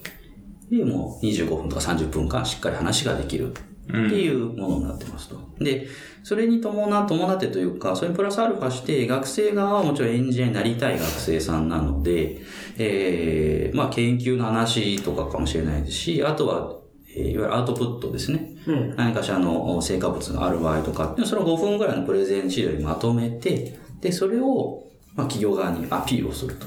で、それをベースに企業側が、あーあー、まあ、どういうスキルセット持ってんだとか、どういう思考性なのかっていう判断して、まあ、口説くっていうはい。ようなイベントが、が、いわゆる逆求人型イベントと。いうものになっておりますと。もう、この社会人2年目の頃には、結構当たり前のように逆求人イベントが行われてたんですか？えっと、当時でいくと、うん、そんなに当たり前ではなかったかなっていう感じですね。うん多分その当時でやってたのって、前職の会社と、あともう一社と、あともう一社あったかぐらい。ああ、結構だかっていうら、先駆け的なところでやられてたわけですね。はい。っていうふうにやってて、まあ、もともとそのイベント自体はもともと、あの、自分が入る前からやっていて、はい自分はその引き継いだ形になるんですけど、うんただそれやってたとこはまあそんな多くはなくて、で今だと結構いろんなところがそうですよ、そう聞きますねやってるので、うん。なるほど。それで、まあ、言うたら、エンジニア限定でのイベントだったんですか？その、さっきの話では、えっと、陰性かける人材業だったじゃないですか。だから陰性全員じゃなくて、その陰性の中でも、えっ、と、エンジニアはい。がメイン。そうですね。このイベントに関してはもう完全にそうですね。なんで IT 系、まあ、特にウェブ系の企業さんと、あああとはエンジニアになりたい学生、はいはいはいまあスキルがちゃんとある学生っていう。じゃあその1年目からやられてた法人営業も、結構エンジニア向けの、が、を取りたい会社に対して営業してたって感じなんですか？いや、えっと、1年目の時は意外とそうでもなくて。あ、そうなんですね。もちろん IT 系の企業さん、クライアントに持ってたりしました。すげえ大きいとことか持ってたりしてましたし、はい。一方で全然関係ないメーカーとかも持ってましたよ。へ普通に素材系のメーカーさんとか、あとは、いわゆる、まあ、バイク作ってる会社さんとか、どこだ、どこわかんないけど。とか、そういう全然関係ないところの、あのーもう担当してたりしましたし、いわゆるコンサル、普通のコンサルティングうん。の企業さん持ったりとかも出てしてたので、うん。なんかそこはあまり、なんか、そういう立ち、その2年目からそういう立場になりたいから IT 原子ボタン何かしたってわけではないっていう。はいはいはいはい。うん。そうなんですね。これでも、結構、が頑張るマンさんは僕の中であ IT、IT の人感があるんですよ。はい。なんかもう、こう、そうですね。バイトしてた時も、なんか普通になんかエンジニアとかやっててからこっち来たのかなとか、情報系からこっち来たのかなみたいな感じの印象がすごいあって、たまに言われますけど。は そうそう。なんかやたら言語の名前に詳しいとか、いはい。なんか技術的なところも結構話せるみたいなとこあったんでなんかそこに至ったのがなんでなのかなってちょっと気になりますよね。そこに至ったのは、えっと、まあ不思議なもんで、えー超土文系だったわけじゃないですか、自分が。まあそうですね。そうっすよね。ね、全然なんか、で、この業界に入ってきて、で、その仕事をし始めてからむちゃくちゃ興味が出出たっていう感じなんですよ。で、今でも覚えてるんですけど、きっかけがあって、えーまあ、ある学生さんと面談を、まあ、仕事で、があったのすしたんですけど、はい。そのと学生さんが、えー、多分、2013年とか多分それぐらいの前後だったと思うし、だったの多分、あはの、ディープラーニングがどうのこうのって多分、わってなる、機械学習がわってなる前、あの、あの、なんだっけ、えートロント大のあれが、すげえ成果出した2012年かなんかだと思うから、い。うーん。その前後だったと思うんですけど、そそのタイミングで機械学習をたまたまやってた学生さんと面談することがあって、はで、その時に、まあなんで機械学習をなんかややりたいの？みたいな話をちょっと聞くじゃないですか、面い。談で。うん。見たら、いや、実はと、僕はドラえもんを作りたいんです。うん。って言われたんですよ。すごい。ドラえもんと。まあ確かにできたらいいねと。で、じゃあドラえもん作りたいところがなんで機械学習ってとこに行き着いたのみたいな話になったわけですね。まあそうすると、いろいろその子がじゃあ考えていった話をフル、まあ、プロセス考え聞いていくと、じゃあ高校、中学か高校生ぐらいかものづくり結構好きで、そういうロボットとか作りたいと思ってた。で、やっぱそれは原体験にドラえもんがすごいと思ったからっていうのがあってと。で、じゃあ実際にそれを現実にしていこうと思った時に、高校生ぐらいでじゃあ大学を選んだりとか、どういうものを勉強していけばできるんだろうって考えると。で、いろいろ調べてったら、ドラえもん作るのめっちゃ大変やぞと。でしょうね。あんななんかこう、もちろんその、いわゆる、あの、あれですよね、えーロボティクスというか、うんああいう、まさに側のというか、ん体の構造の部分もそうだし、じゃあ、のび太くんがドドラえもん助けてって言ったのを、はいこれは助けを求めているっていうふうに認識できる自然言語処理ができなきゃいかんとか、はい。とか、じゃあ当然ドラえもんが目で見たときに、ここにおるのは静香ちゃんで、うん。この辺がのび太くんで、距離がどれぐらいでとかっていうのも分からなきゃいけない。コンピュータービジョン。はで、じゃあもちろんそれを全部統合するっていわゆる人工知能部分っていうのがなきゃいけないよねっていう話になって、で、そのどれを取っても、どれか一つ極めるだけでもとんでもない時間がかかる。ふうになったわけです。い。そうですね。でもじゃあ、ドラえもんをドラえもんをたらしめているところは何なんだろう？うんっ。てその子が考えたときに、やっぱりいわゆる人工知能の部分だと。その統合するというか、っていう部分だよねっていうふうになって、じゃあそこをまずちゃんとやろうと思ったらしくて、はい。で、まあ機械学習ってとこに行き着いたっ。ていう話。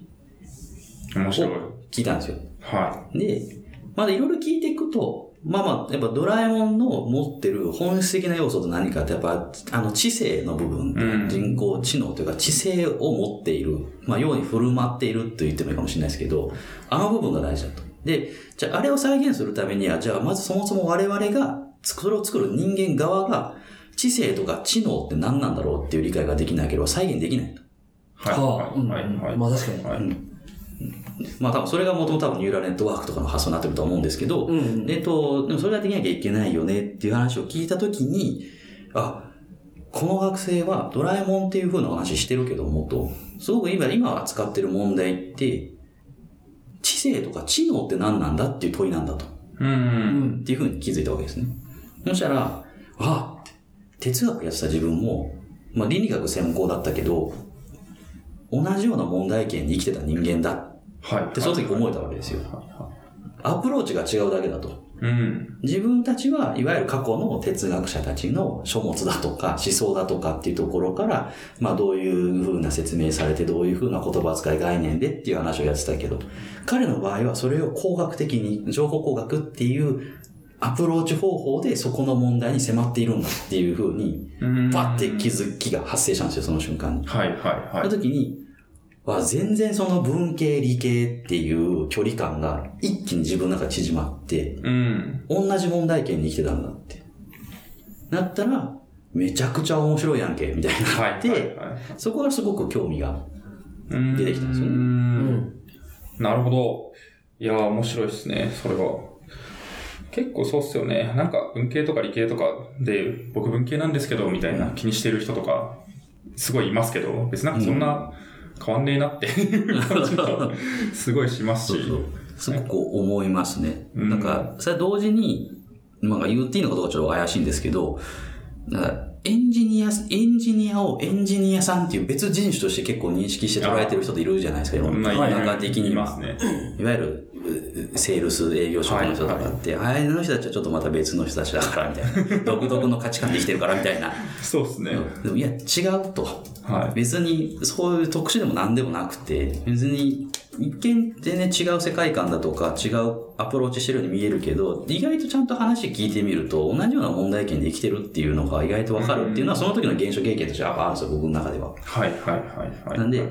そこは結構大きいというか。うーん。なるほど。でも、例えばなんか、科学系でも良さそうな気がするんですよ。それだけ聞くと。はいはい。科学めっちゃ突き詰めてて、なんか科学をめっちゃ突き詰めると、なんかこう、なんすかね、物質とはみたいな、そういうのに至るとか、生物、生物系ライフサイエンスやってると、なんかこう生命とはみたいな。似たような感じがするんですけど、そうなるとでも、まあ IT 系だからこそ、なんか面白そうなところってあるんですか？人工知能とかが、こう、一番問題点として今までやってるところに近いんですか？もう、まあ単純にやったら技術として面白そうっていうのがあるかなと思ってて、はい。なんだろう、無人コンビニとか、うん。未来だなとか思うじゃないですか。いや思いますね。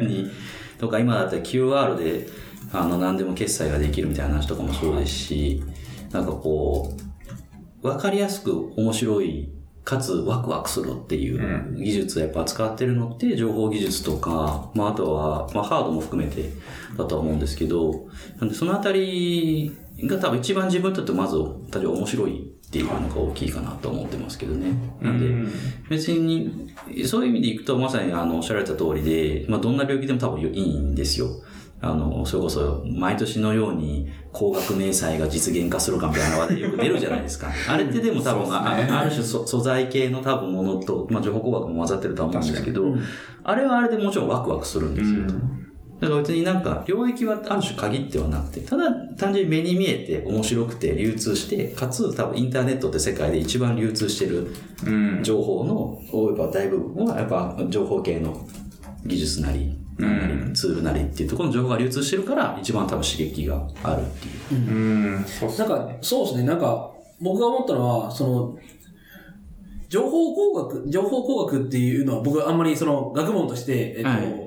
身につけてはないんですけども、なんていうか、結局、それは何かの問題を解くための道具なので、で例えば、あの、物理の、そあの、問題を情報工学で解くっていうことがあるわけで、はい。なんかそういう意味での、その、まあ IT みたいなのって、別になんか、他の、その、他の技術とちょっと違う立場にあるような気がしているっていうか、その科学もうん、僕は、えっと、大学時代、そんなにちゃんとはやってないけど、えー化学のその高分子の問題を、えっと、I- IT によってシミュレーションして、うんうん。えっ、と、その、物質の特性を予測可能にするっていうような、うん。まあ、研究をしたわけなんですけど、まあ、すごく浅く したわけなんですけど、え、だから、そういう、それで IT に興味を持ったんですね。うんうんなので、なんかそこでちょっとち、えっ、と、まあ、あの、えー、なんていうんだっけ、今の話で言うと、IT じゃなくてもいいんじゃ、よかったんじゃないかっていうと、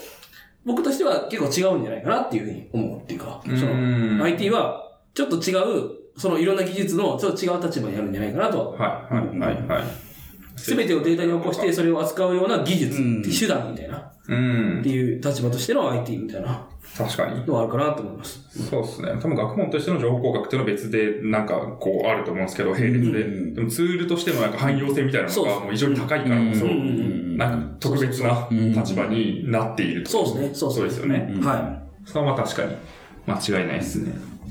なるほど。まあスピードも速いですね。すごい新しい何かが出てくるい。そうですねこ。との、うん。それはなんか違うなっていう感じがんひしひしとしますね。なるほど。はい。みたいなことをやってたと。はい。うん。そうっすね。な、ど、えー、やば、いろいろ、いろいろあるな。逆求人イベントって話をすごい戻したと。はい だいぶ戻っ逆求人イベントの、た。はい。こう、学生にとっての価値って何なんです学生にとっての価値？かはい。なんか企業にとっては、はいなんか学生のその、うんこう、学生が準備してきて、学生のプレゼンを聞けるってめっちゃ価値が高いと思うんですよ。うんうん。なんか普通に面談とかを場当たり的にというか突然やるよりも、うんその人が何をやってたのかっていうのをその人が思うような形でこう見せてくれるわけなんで、うんうん。それはすごいあると思うんですけど、逆に学生側としてはコストが高いと思うんですよね。うんそれにこうプレゼンの準備しなきゃいけないとか。うんうんうん。ただでも結構、だからこそ学生にとってもやる価値がある部分があると思うんですけど、うんうん。そこはなんかどの辺なのかなと思って。それでいくと、多分セールセールストーク的にというか、建前上の話をすれば、はい。まあ、1日で人気がある学生だったら8社とか9社とか話聞けるんですよ。うん。で、一般的な豪雪でいくと、まあ一般的な話しかしてないじゃないですか。はいはいはいで、はいはい。世の中の多くの企業って、当たり前ですけど、技術職よりも総合職取るんで、うん。営業こうですよみたいな話しかしないんですよね、豪雪だと。ですねで、ちょろっと、あの、技術職はこういう仕事ですっていう話しかしない。で、そういうところに行ってどんな話聞いたところで、自分が聞き話で聞けない中で、自分はこういうことやってきて、こういうスキルセットがあって、こういう思考性ですっていうのをアピールした上で、だったらうちの会社だったらこういうことができるよね。こういう技術はこういうふうに活かすことができるよねっていうのを、8社とか9社聞けるっていうのは、すごくこう、まあ、普通だったら聞きに、聞けない情報っていうか、まあ、はい個別で要は対応してくると変わらないので、うん。まあそこはやっぱすごく得るものは多いだろうなっていう話があるのと、あとは、えっと、これは運営していた側からの、えっと、メリットポイントとしては、まあ、プレゼン資料を作るプロセスで自己分析めっちゃできるんですよ。うん。要は過去の自分を紐解いて、なんでこの今研究してるんであれば、なんでこの研究してたんだっけとかっていうのはやっぱか多少なりとも考えるので、時系列でそうって考えていくんで、で、この時にはこういうことやったよな。なんかこういうのやったのって何がきっかけだきったんだっけなとか、こうあの時はこれが楽しかったな、辛かったなとか、なんかもう一回やるとしたらチームワークとかもうちょっとこうちゃんとできればよかったなっていうこの自分の振り返りと整理がすごくできるっていうのはすごく大きくて、それはなんかイベント参加した後に学生から言われたりはうん。しますよねうん。あれやったおかげで、なんか自分の分析、自己、いわゆる自己分析みたいなものっていうのが、結果的にできたよねうん意図してなくてもっていう。確かに、それはそうっすね。面接の準備をただするだけよりも、ちゃんと資料を作ってとか、なるほど、じゃあどう整理するかとか、5分でまとめるとか。まあ、ポイントを押さえるとかそうですね。は、うん。うん。自己分析して、まあ、なんか全部書き出したはいいけど、発散しちゃったんじゃなくて、ちゃんと伝えるためのポイントを押さえて、発表するのが必要な場だから、そういう、うんあれになると、そう準備になると。うん確かに。すごい振り返りになるんですよ、だから。自分のこれ、これまでの振り返りになるので。自分の人生を5分でまとめるとどうなるみたいな、そうそうやばいですよね。そう冷静に考えると。5分で伝えるときに一番トピックで出すのってどこなんだろうみたいな。そうそうそう。まあ考えないですよね。それまで。確かに。いや、でも、やっぱあれですよね。合説とかより効率的に、例えば1日で就活終わりますみたいなのよくあるじゃないですか。はいはいはいそういうやつとかも結構なんか人数を絞ってやってるからっていうのがすごいあるかなって思ってて。うんそれもでも、ある程度なんか、こう、フィルタリングかけてるじゃないですか。事前に。うんうんうん。そこに出れる人はもう出ちゃった方がいいなっていうのはすごい思いますよね。ああ、そうですね。そうですね、そうですね。国なんか、中途で逆求人とかないんですかね？あるんですかね？中、でもそれに近いのは、あのあ、ります？あれじゃないですか、転職ドラフトとかじゃないですか？あー、まあ、それは、ちょっと転職ドラフトをよく担当してる、のみさんがいいろいろあるんじゃないですか？そうっすね。あれ、うんまあまああ、うん、コンセプトは近いのかもしれないですけど、なんか、あんまりフィルタリングされてない感は。まあ、リアルイベントではまずないし、うん。うん。そうっすね。うん。別にプレゼンを受けるわけでもないじゃないので、うんなんか、やることは最終的には面談なので、ただ、うん。そこがなんか、こう、転職ドラフトだから何か変わるとかは、まあない印象。ああ。ですねまあ、言うたら、ウォンテッドリーが、豊富に書かれてたらそれでよかったみたいな。まあ、そうっすね。そう、それはそうですね。うん。あれの価値はやっぱ、あの、年収を自分で、こう、でうんまあ、ある程度、ある程度提示する。う。うんん。っていうところだと思うので、まあなんか若干違うかなって気がするんですよね。まあでも、そっか、学生だとなんか頑張ってる人とか技術がある人がすごい際立って少ないので、なんかそこに対して、じゃあ逆球児イベント呼びましょうってなると思うんですけど、なんか生で仕事してると、やっぱり、なんか、い仕事はしてるのでみんな。そこでなんかじゃあ誰呼ぶのみたいな感じになる気はしますね。結構そもそもプログラミング経験がある人でアウトプットがある学生っていうのだけでかなりレアなので、うん。なんかそこを呼ぶっていうのは分かりやすいですけどね。新卒の方が。結構フィルタリングするんですよね。しますね、やっぱりそこは。かなりそれは、え、うんどうやってフィルタリングするんですか？書類？まあそうですね、書類というか、えっと、前職で行くと、そもそもそのサービス使うのは登録が必要なので、はいその時いろいろ書かせるんですよ。そのどどの言語をどれぐらい使って、どういう用途で使ったとか、まあどういうアウトプットがあるのかとか、まああれ、研究どういうことやってて、その時に何したかとかっていうのを見て、でもこいつスキルあんなとかないなとかっていうのを見て、はい、出れる出れないみたいな。うん。おー。そうですね。はい。でまあ、それを、でも確かに、あの、社会人で言っちゃうと、パイが多すぎてそう。うんうん。プログラム経験ありますか？あります。みたいな。みんなあります。みたいな。まだ求めてるものがね、中途って結構もうピンポイントうん。じゃないですか。うんまあそこがやっぱ大きいかなと思うんですけどね。どういう働き方をできるかっていうところまで、うん。なんかそのどういうチーム内でのポジションでうん。ってなると、うん、今これが足りないからこれこれが欲しいみたいな感じになっちゃうから、うん。新卒は、一個なんか特殊っぽいスキルがあれば、うん。ある程度っていう。仕事のやり方はまあうちが教えるからみたいなところは、そうですね。このポテンシャルだっていうところもあって、うん。その人が何頑張ってきたかを聞いて、あ、じゃあうちだとこういう仕事があるから、それに必要なスキルを身につければこうなるよみたいな、そういう話ができるけど、中途だとやりづらいってことですかね。中途の場合は。っていうのがあるかもねっていうことですね。うん。だってそれは採用ページ見ればわかるじゃないですか。自社の。な中途の職種、募集職種があんなにブワーってああるのに、新卒は新卒って終わってるっていう。その、そうそう。エンジニア総合職みたいな。そうもう以上みたいな。もうその時点で、だから中途の人はいかにもう何が求められてるっていうのが、うんもう細分化されまくってるから、そうですね。割と一般的にはそういう会社が多いですね。うん、うちはもうなんかざっくり取ってるんで、結構中途でも多分いけると思うんですけど。なんか、まあそうですね。普通は、普通はそうなんで。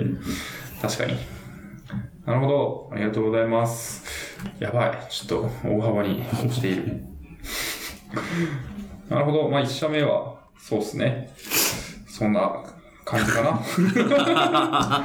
いろいろ書いてあるけど。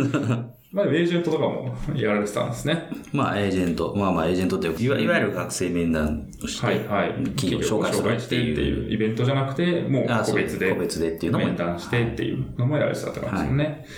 なるほど、なるほど。うん。他なんかありますか？その ?3 年目から5年目で。なんかその、い言っときたいこと。時間が押してるから若干こう飛ばしていきたい感が 匂ってはいるが、はい。まあ、別に全然、あの、伸ばせばいくらでもいけるんで。ね、まあ、ざざっと言うとくと、はあの、一応その tech talk っていうい。はい。企画を、あの、 tech talk の前にはその前職の社名が入るんですけど、これもう、ゴニョゴニョみたいな。そうごにょごにょごにょ tech talk っていうのを企画、4年目ぐらいの時企画して運営して、それ2年ぐらい、まあ退職するまでやってました。はい、はい。うん。結構今そのサイト見に行ってますけど、はい。これをショーノートに貼るとなかなか、そうですね。あれあれなので職、職場りするんで、まあ僕らしか、僕らしか見れないんですけど、これでもそう、あの、僕がバイトしてた時はなかったんですよ。あ、そうだそうそうそうそう。だからなんか新しいの始まっとるなみたいな気持ちで見てました。これはなんか、何を目的にして何をする会なんですか？これは、えっと、ざっくり言うと、まあ、こちょうどこの4年、私入って4年目ぐらいの時って、いわゆる逆求人型のイベントっていうのはもう結構コモディティ化しうんしてきてて、いろんなベンダーがややってて、なのでエンジニアになりたい学生さんだったらある程度も出てるよねっていうぐらいの感じだったんですけど、その逆に、まあ、景気も良くなってきてて、売り手市場にもなってきつつあったタイミングがありつつ、はい。えー、まああとは、やっぱり扱ってたのが陰性だったので、研究尖ってる子ほど、どう活かすのっていうのってやっぱすごくあって、うん。でも実際に生きる場面ってやっぱあるじゃないですか。はい。なんで、その要素技術、まあ、まあ領域でもいいんですけど、と、えー実際、実際それがどう企業で活かされてるのかっていうところを、実際にこう、つなげるみたいな企画だったんですよ。はい、はい。なんではいえー、なんだろうな。でも今のせいなちょっと微妙な説明になっちゃったな。ま ああとは、企業側が、のニーズが細分化してたのも結構あって、うん。その新卒エンジニアっていうざっくりした採用じゃなくて、新卒エンジニア例えば10人採用しますってなった時に、じゃあ3人、3、10のうち3人ぐらいは、えークライアント側、まあ、iOS エンジニアです。2が Android エンジニアです。で、3が、まあ、Web です。で、2がインフラです、みたいな。はい。っていうぐらい、こ結構細分化してて、やっぱ求められるその素養全然違うわけじゃないですか。そうですね iOS エンジニアだったらやっぱ Swift 使ってほしいよねとか、まああるし、ああの Android だったらまあ最近だったら Kotlin 使ってると熱いよねとか、まあそういうのがある、ありつつの求められたも全然違う中で、じゃあそういうスキルを持ってる子をどうアプローチしていいのかっていうのはやっぱり結構難しかったんですよ、企業側って。うん。し、逆に言うと、その、例えばじゃあインフラエンジニアになりそうな子を採用したいと思っても、学生にインフラエンジニアの話しても多分何もわかんない。わかんないっていうか、聞いたことがないから。まあ、ピンとこないっすよね。あんまり、エンジニアがっつり作んないとやんないですよね。もうわかんないがっつりサービスを作って、しかもそれがある程度スケールしてるから、からインフラが問題になっていくわけで。うんそうっすね。なんで学生側もエンジニアぐらいの年収しかないんですよ。うん。まだバクッッとしてるから。そうだったと思います、僕。まあ僕も。就活してる時とか、はい転職活動してる時もそうだし。で、実際社会人になると、あ、こんだけ結構いろんなうん職種があるんだとか、まあありつつって中で、はい。やっぱそういうのを、あの、じゃあ事前にやっぱり、もちろん素養がある子とかいるわけですよ。普通になんか研究室とかで、ずーっとサーバーの管理をずーっと何年もやってましたみたいな子とかもいたりとかして、まあその場合別にインフラっていうよりかは、うんバックエンド側のエンジニアって話になるんですけど、とか、まあなんか、まあ、やっぱいろんなスキルセットとかいろんなものに合わせて、やっぱりそこの適性があるものがあるんだけど、企業側は出し方としてはエンジニアぐらいしかなくて。うん。スキルと職種のマッチングができてないんですよね。そうです、そうですそうです。じゃあもう少しその辺も細かく、じゃあインフラエンジニアだったらインフラエンジニア何やってんのっていうところを、例えばもう少しこう、そこだけで話ができる場があった方がいいじゃんと。なるほどねはい、はい、はい。いや、わからないから、情報の、あの、キャッチの仕方がないから世の中的にっていうう。ん。確かに。いや、それはすごいありますよね。情報の非対称性みたいなのがすごいあって、なんか、まあ、企業、豪雪とか言っても、なんか別にそういう根本の話とかしてくれないじゃないですか。なんかうちの会社はこう、こういうとこが良くて、みたいな。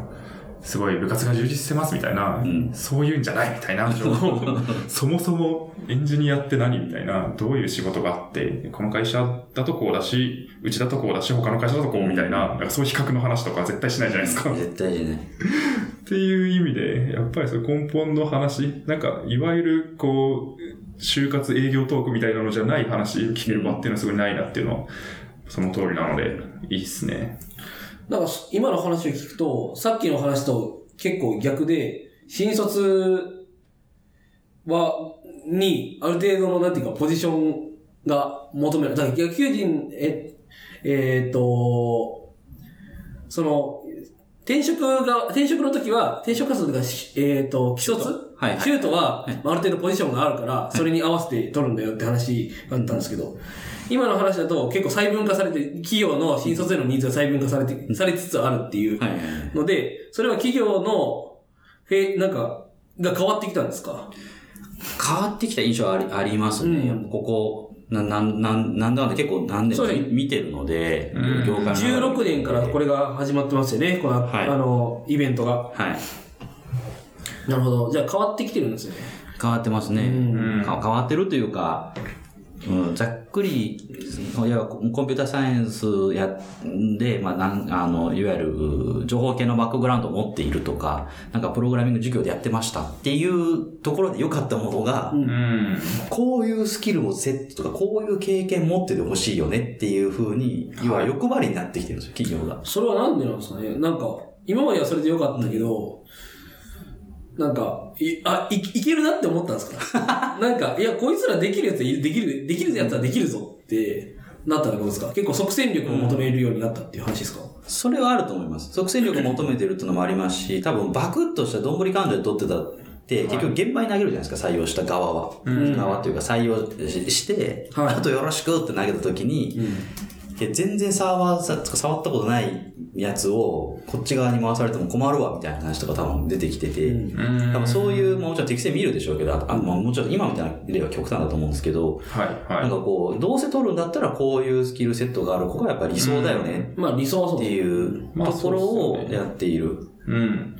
最初からそこのマッチングができてる方が、なんかマッチングできてないけど来ましたみたいなよりは、うん。それは立ち上がりも早いし、親和性もあるし、特に思うのは結構そのテーマとか見てると、まあ、機械学習とか VR とか、まあ、ディープラーニングとかセキュリティとか、割とそのアカデミックな部分で最先端うん。の論文とかが出てる領域だったりすると、はい。割となんか実用的ななんかスキル持ってるかっていうよりも、なんかそういう理論をちゃんとキャッチアップしてるかとか、そういうことに慣れてるかみたいなところが、こう、クリティカルに効いてくる、実際の仕事でも。学問としてやってるっていうのはで、そうそうそうそう。だそこはやっぱり、なんか、強いというか、その辺の優秀なエンジニアよりも下手したら、こう、めっちゃ強いキャッチアップしてるっていうことがあり得るので、そこは本当に学生の方が強いし、そこを活かしたいっていうのはあるのかなって思います。し、学生は知らないんですよ。例えばセキュリティむちゃくちゃ勉強してますって言っても、はいセキュリティをどこで、どういう仕事に活かすかって言ったら、じゃあ、トレンドマイクロかなとかなるわけじゃないですか。でもよくよく考えろと、開発本国だぞとかいう話になるわけですよ。確かに。まあ、そういうケースってあるじゃないですか。う。うんん。し、別にだってセキュリティの話すれば、あの、やっぱ、あの、メルカリさんとかの、やっぱはい SRE チームとかもそうだと思うんですけど、SRE チーム違うか。えっと、まあ、大体大規模なとこやってるとこだったら、セキュリティの要素って絶対必要で、まあそうですねそ絶対生きてくる話だったりするのに、セキュリティを自分がやってるから、仕事につなげようと思ったら、いわゆるそういうウイルスソフトを作っている会社とか、はいなんかセキュリティ就職とかっていう話で、うんっていう風になってて、そうですよね。うん。会社単位でしか見れないってことですよねもうその見れない。その中身がもうブラックボックスで、うんここはセキュリティじゃないから違うみたいな。うんそう、セキュリティを授業としてやってるのか、それとも、えっ、と、企業のサービスを守るためのセキュリティをするのかによっては全然セキュリティ、うんどっちもセキュリティだけど違うっていう話ですね。うんそうですね。っていうふうになって、でそこを知る術がないわけですよ、学生側,、はいはい側は。うん。もちろん、ある程度なんか、バイトしてましたとかって子であれば、もちろんそういうのがうんそう、あの、会社の中にそういう部署の人がいてとかってのはわかるんですけど、うん。知らない、ほとんどやっぱ知らないので、それってすげえもったいねえなって。うんうん。確かに、それありますね。それで言うと、あれですね。ポッドキャストを聞くべきですよね、学生は。そうですね。あそれは思いますよ、本当に。あの、今企業の方がやられ、あの、企業でやられてるとこもあるし、そうですね。うんまあ普通に、まあリビルドとか、それこそ、うんエンジニアがね、社会人エンジニアがどういう仕事で何が面白かったみたいな話をしたりするんで、うんまあ、働き方を知りたかったら、ポッドキャストを聞けと。そうですね。宣伝。そう、それは結構思うんですよ。意外と、はいなんだろう。うん自分が観測してる範囲内でいくと、エンジニアさんって、転職の方にはむっちゃアドバイスするじゃないですか。うん、そうですね、そうですね。なんかこう、ツイッター転職みはいたいな話もそうですし、ありますあの、こういう業界は危険だぞとかっていう、なんか、いいわゆるこれが転職すしたいぞとかっていう人向けの情報って多分すごく有益な情報を流してくれてるし、いいと思うんですけど、はい。これから社会人になるぞみたいな人に対するアドバイスって、あんま見たことなくて、そうなんですよ、ね。観測範囲内ではうん。うん確かに。だ最近で言うと、あの、ご存知ないかもしれないですけど、チューリングコンプリート FM っていう。そういうのがあるんですね。のを、まあ、はい。あの、う今、Google にいらっしゃる上山瑠衣さんっていう方がはい。やられてて、まあ、あの、あの多分、僕らのラジオを聞くような方々は多分全員、ほぼ全員聞いてるような感じだと思ってるんですけど、ま あそう、有名でそうそうです。はいもう、あの、つい2月ぐらいから始まって、まあ、有名な方なんで、もともと。うんで、その人がゲストに、まあ僕ずっと聞いてる、もうなんか出てから全部聞いたんですけど、えっと、学生が多いですね。ゲストが。うーん。えっと、強い学生が。あ、違う。結構強い低レイヤーなところでめちゃくちゃ強い。システムプログラミングとか、かそコのンパイラ作りましたとか、小 CPU 学作りましたとか、OS 作りましたとか、そういう人が出てくるんですよ。うん。で、まあ、なんか、そういう人たちの話を聞いて強いなと思いながら、あなんか、え、あの、1割もわからんとか思いながら聞いてるんですけど、はい。でもなんかでもあれだなっていう。そう、Google、でもその、その人たちでも、なんていうか、えーっと、どうしようかなみたいな。その、まあ、あの、普通にアカデミックに行くのか、うんえーっと、企業に行くのかっていうのもそうだし、うんうん。その人たちでさえっていう話です。その、えーっと、じゃあ、まあ、アカデミックに修士に行くっていう中でも、日本に行くのか、海外に行くのかみたいな話もされてたりとかして、なんか、だから、すごい優秀な人たちなんですよね。うんうん。ただその人たちもそういうふうに悩んでるんで、で、で、その人たちが Google にいる上山瑠衣さんからアドバイスを受けたり、いや、英語は勉強した方がいいよとか、うんうんなんか、それを聞いてて、あ、なんか優秀な人たちもそういうふうに悩むし、うん。うんうん、で、学生は多分みんなそういうふうに悩んでるし、うんそれに対してそういうふうな、あの、アドバイスってあんまり確かに、社会人の側から積極的に、あんまないよな、みたいな。その、あの、商社の、えっ、と、え、なんだっけ、あの、OB 訪問みたいな。はいはいはいはいはい。もう学生がこういろいろアプローチを取ってやらないといけなかったりとか、するんで、なんか、もうちょっとその、社会人からのアプローチはな何かあるんな、あるんじゃないかなとは、なんとなくその、最近のその TCFM 聞いて、ちょっと思ってたりはしました。ううんうん。確かに。いやー、むずいっすね。なんか、もう忘れちゃった感もあるんですよ。その新卒時代の気持ちを。いや、うんで、僕は、新卒の時は、失敗してると思っているので、まあ、あの、すぐ辞めたっていうのがそうですね。あってね。うん。なので、なんか伝えれることはあるでしょうけど、うん。で、ちょっと問題なのは、そういう話をこう考えたときに問題だと思ってるのは、あの、アプローチの仕方がわかんないんですよ。ああ、学生にリーチする方がわかんない。だって、えっと、言うたら、その、ツイッターでフォローしてるのは全員社会人のエンジニアなので、はいはいうんほ、ほぼ、うんまあ同世代以上なので、うん。うん。うん。あんまりアプローチの仕方がわかんないですよね。逆にどう、どうしたらいいんだろうなっていうのはちょっとあります。まあ、弊社を使っていただければ。起きた。えー、ああ、そういう、あのね、確かに。まあもし企業のポッドキャストとかをやるんであれば、まあなんか、こう、宣伝してもらうみたいなのはできるんですか、ああ、なるほどね。できますし、はい。まあ、単純に同じ感じはあるあるというか、いや、なんか、なんていうんですか、多分お二人は、えっ、と、新卒でえ F、はい。F あ、もう別に、あ富士通に書いたんですけど。入られて、はい。で、まあ、やっぱこう思うところがあって、今っていうのがあるわけじゃないですか。そうですね。でうん。多分その、も、もし、今自分、今の自分が思うところで、その実際就活をしていた当時の自分たちに向けて言いたいこととか多分あると思うんですよね。こういう情報を見とけとか、めちゃくちゃ。いや、めちゃくちゃありますね。めちゃくちゃあるはずだと殴り倒したいですもん。ではい一方で、でもそこ、富士通に入ったっていう経験があるからこそ、多分今が楽しいっていうのも、うん多分逆説的に多分発生してるはずで、そうですね、確じゃあ。いきなり、ガミさんだったら、一社目でいきなりプレイドに入ったら、じゃあ今ほど楽しかったかどうかっていうのって、いや、際どいわかんないまですね。あ、もちろん、イフがわかないからわからないんですけど、自覚的ではなかったと思います。うんっていうのもあるとは思うので、確かにその辺は結構難しいポイントだとは思うんですけど、でも、はいろいろ知っておくっていうことの中で選択肢を増やしてあげるっていうのは結構大事かなとそうですね。うん思って。はいるんですよ。で、でもそれを僕はできないんですよ。なぜなら僕はエンジニアじゃないから。うん。僕は富士通に入ったことがないから。い。はい。僕は富士通からプレイドに行ったことがないから。確かわからないわけです。ただ、そういう話ができる人は知ってるよと。に。うん。っていうとこまではできるわけですよ。はい、はで、逆にお二人は、まあこういうことを伝えておきたいっていうのが多分ある中で、はい。学生がどこにいるんやっていうのがそうですね。わからないっていうのがあるんであれば、じゃあそこは別にこう、おお互い持ち寄ってやるっていうのは確かに。ありかなとは思いますし、はい。わかんないけど、まあ、今回の話を聞いて、いや、なんか学生になんかこういうことを伝えておきたいわ、みたいな人がいらっしゃるんであれば、はい。なんかそこでこう、逆に言うと学生側とのチャンネルを持っているのが我々我々というか私がいるような会社なので、なんかそこは全然協力していきたいなっていうのが、うん。思うんですよね。来た。そうですね。まあ、あの、今、完全に会社隠されてるんで、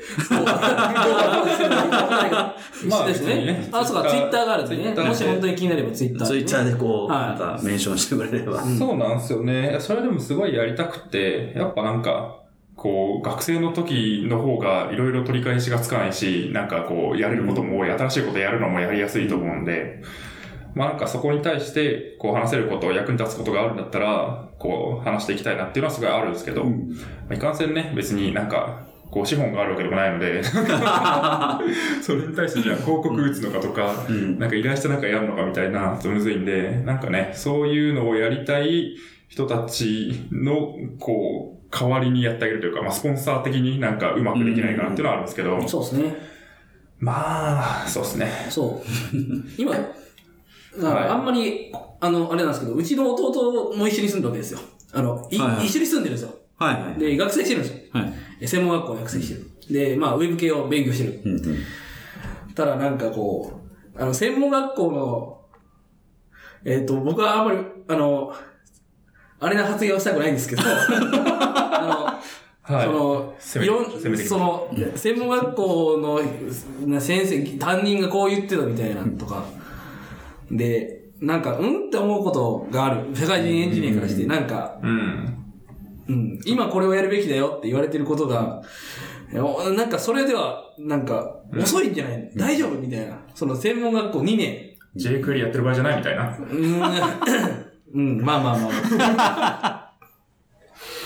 なるほど。そう。だから、なそういうのもいろいろあって、今のうちにこう、こういうのをやっといた方が、あの、それはもしかしたら、あの、すでに僕らが老害になってる可能性があるんですけど、その、まあそうね。そこが本質じゃないからみたいな、なんかそそういう、えっていう可能性もあるんですけど、でも、なんか、今、ちょうど近くに学生がいて、まあ、専門学校の学生で、まあ、ちょっとその、さっきいろんな新卒っていう話じゃなくて、その、大学生とかじゃないと思うんですよ。その、修士とかじゃないと思うんですけど、ってのがあって、やっぱいろんなところでその、さっきの情報の非対称性があって、うん。うん。で、な、いろんな悩みがあるな、みたいなのは、ちょっとあの、その身近に思うところもあって、なんかいろいろやりたいなとは思うっていうところありますね。そうですね。うん。お仕事募集してます。そうですね。な何の仕事なんだって感じですけど。なんかでも言えることがいっぱいあると思うんですよね。うん。いや、間違いないですね。なんで、いろんなサンプルケースがあるってだけでも結構大事だとは思う。そうですね。なんか、それが正しいんだぜっていう押し付けがましさは多分老害になるんで、そうですね。だから例えば、こう自分だったらこういうキャリアで今こうなっててこうだからね。まあ参考にしたかったら参考にしてっていうぐらいの、そのサンプルケースが多分いっぱいあるっていうのが結構重要かなと思ってるけど、そうですねなんか発信したいけど発信のチャンネルがないとか、はい学生側でも学生側でこうあんまりこう、それを聞くっていうチャンネルを持ってないっていうのもあるし、そうなんですよね。どっちも、こう、思いはあるけど繋がらないみたいな。なんかそういうのはあるし そ、れはありますね。結構だから学生やっぱ話ししてると、なんだろう、し就活絡みの時って割と孤立しがちなんですよ。はい。あの、はい話あ、そうですね。うん。で、だから、よく面談してる学生には、うまくこう、自分たちみたいなベンダーをうまく使い倒しなさいって話をするんですけど、もう学校のキャリアセンターなんてろくなこと言わないじゃないですか。あいつら役に立ってるわけがないと。あえて強めに言いますけど。そうですね。もちろん中にいい人もいるいると思うんですよ。すごく親身になってくる人もいると思うんですけど、じゃあ最新のウェブ系の、ウェブ系の企業さんとか業界どういう動きになってるか、トレンドどうなってるかなんて絶対知らないわけですよ。だって彼らは直接面識ないから。うん。し、じゃあ例えばたまにあるのが親ブロックが発生するわけです。そうですね。こう泣いてもらってこの会社行きたいんだっはい。て親に言ったら、なんだそこと。聞いたこともないってあるわけですよね。聞いたことない会社は良くない会社だみたいな。そうそうそう、上場してるのか、いやしてませんとかあるわけですよ。はい、はい、ではい。はいいや、待てと。あな、で、基本親が言ってるんですって聞く言うわけですよ。待てと。お前の親は何歳だと。その親が就活しちゃったらいつだと。はい、はい。そんな、その辺の情報、もちゃくちゃカビの生えたような情報をベースに、なんか価値判断をする。お前どうなんだみたいな。っうん。ていうのがあるわけで、一回昔聞いたのが、某名古屋にあるメーカーさんで、あえて非上場なんですよ。はい。あえて上場してません。でももう、いわゆる業界地図見れば、絶対名前が載ってるような、むちゃくちゃでかいところうん。に、内定もらいましたと。はいでも学生が辞退してきたんです。なんでかって聞いたら、上場しないじゃないか、この会社はって言って反対されたって。その辺の上場してる会社よりもはるかに有料やぞと。そうっすよねで。そういう、まか不思議なことがまかり通る世界なんですよね。はい、はい。で、かといって、じゃあ例えば学生が就活していきます。で、なんか内定もらったけど、例えばどこ行っていいかを悩むとかっていう時に、あんまりなんか同じ研究室の友達に相談するのって、すごく仲良ければいいですけど、うん。なんかもしそいつが内定持ってなかったりとか、角立ちますよね。ね、あるじゃないですか。しまあ確かに。はい。なんかこう、教授に言っても教授にもよりけりじゃないですか。そんな就活所やったら研究せえっていう先生もいらっしゃるので、はい、はい。で、じゃあ最新の情報ってどこで仕入れればいいんだ例えばこの会社って本当にどういう会社なのかとかっていうのを仕入れる場所って意外となくて、うんで何するかって言ったらネットで調べるんですよ。はいツイッター見る、ネットで調べる。で、その、だから転職系とかの口コミサイト見て良くないらしいとかっていうわけですよ。待てと。あんなに書いてる時点でむっちゃヘイト溜まってるに決まってるやんけ。確かに。バイアス相当かかってるよと。でも、そこを見るしかないんですよ、彼らは。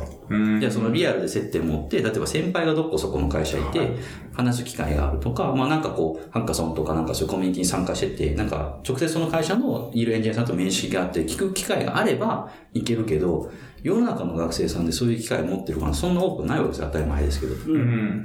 そうすると、そういう、ある種距離のある、隔絶された中で、情報の中で意思決定していかなきゃいけなくて、で、だったら、その、一番結局企業とも接してて、状況も分かってるのはベンダーなんだからと。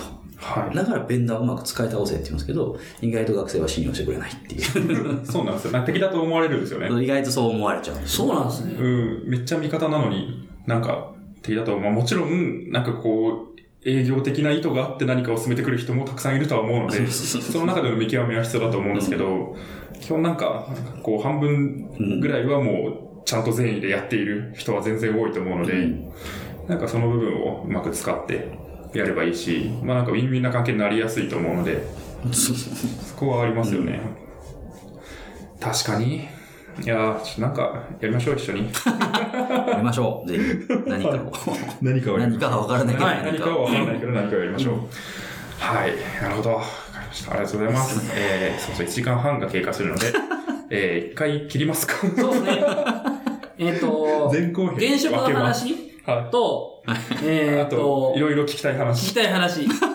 はい。裏、裏話的なとこ裏話ろですね。はい。はい。みたいなところは後編で。はい。やりたいと思うので、はい。一回行ってみたいと思います。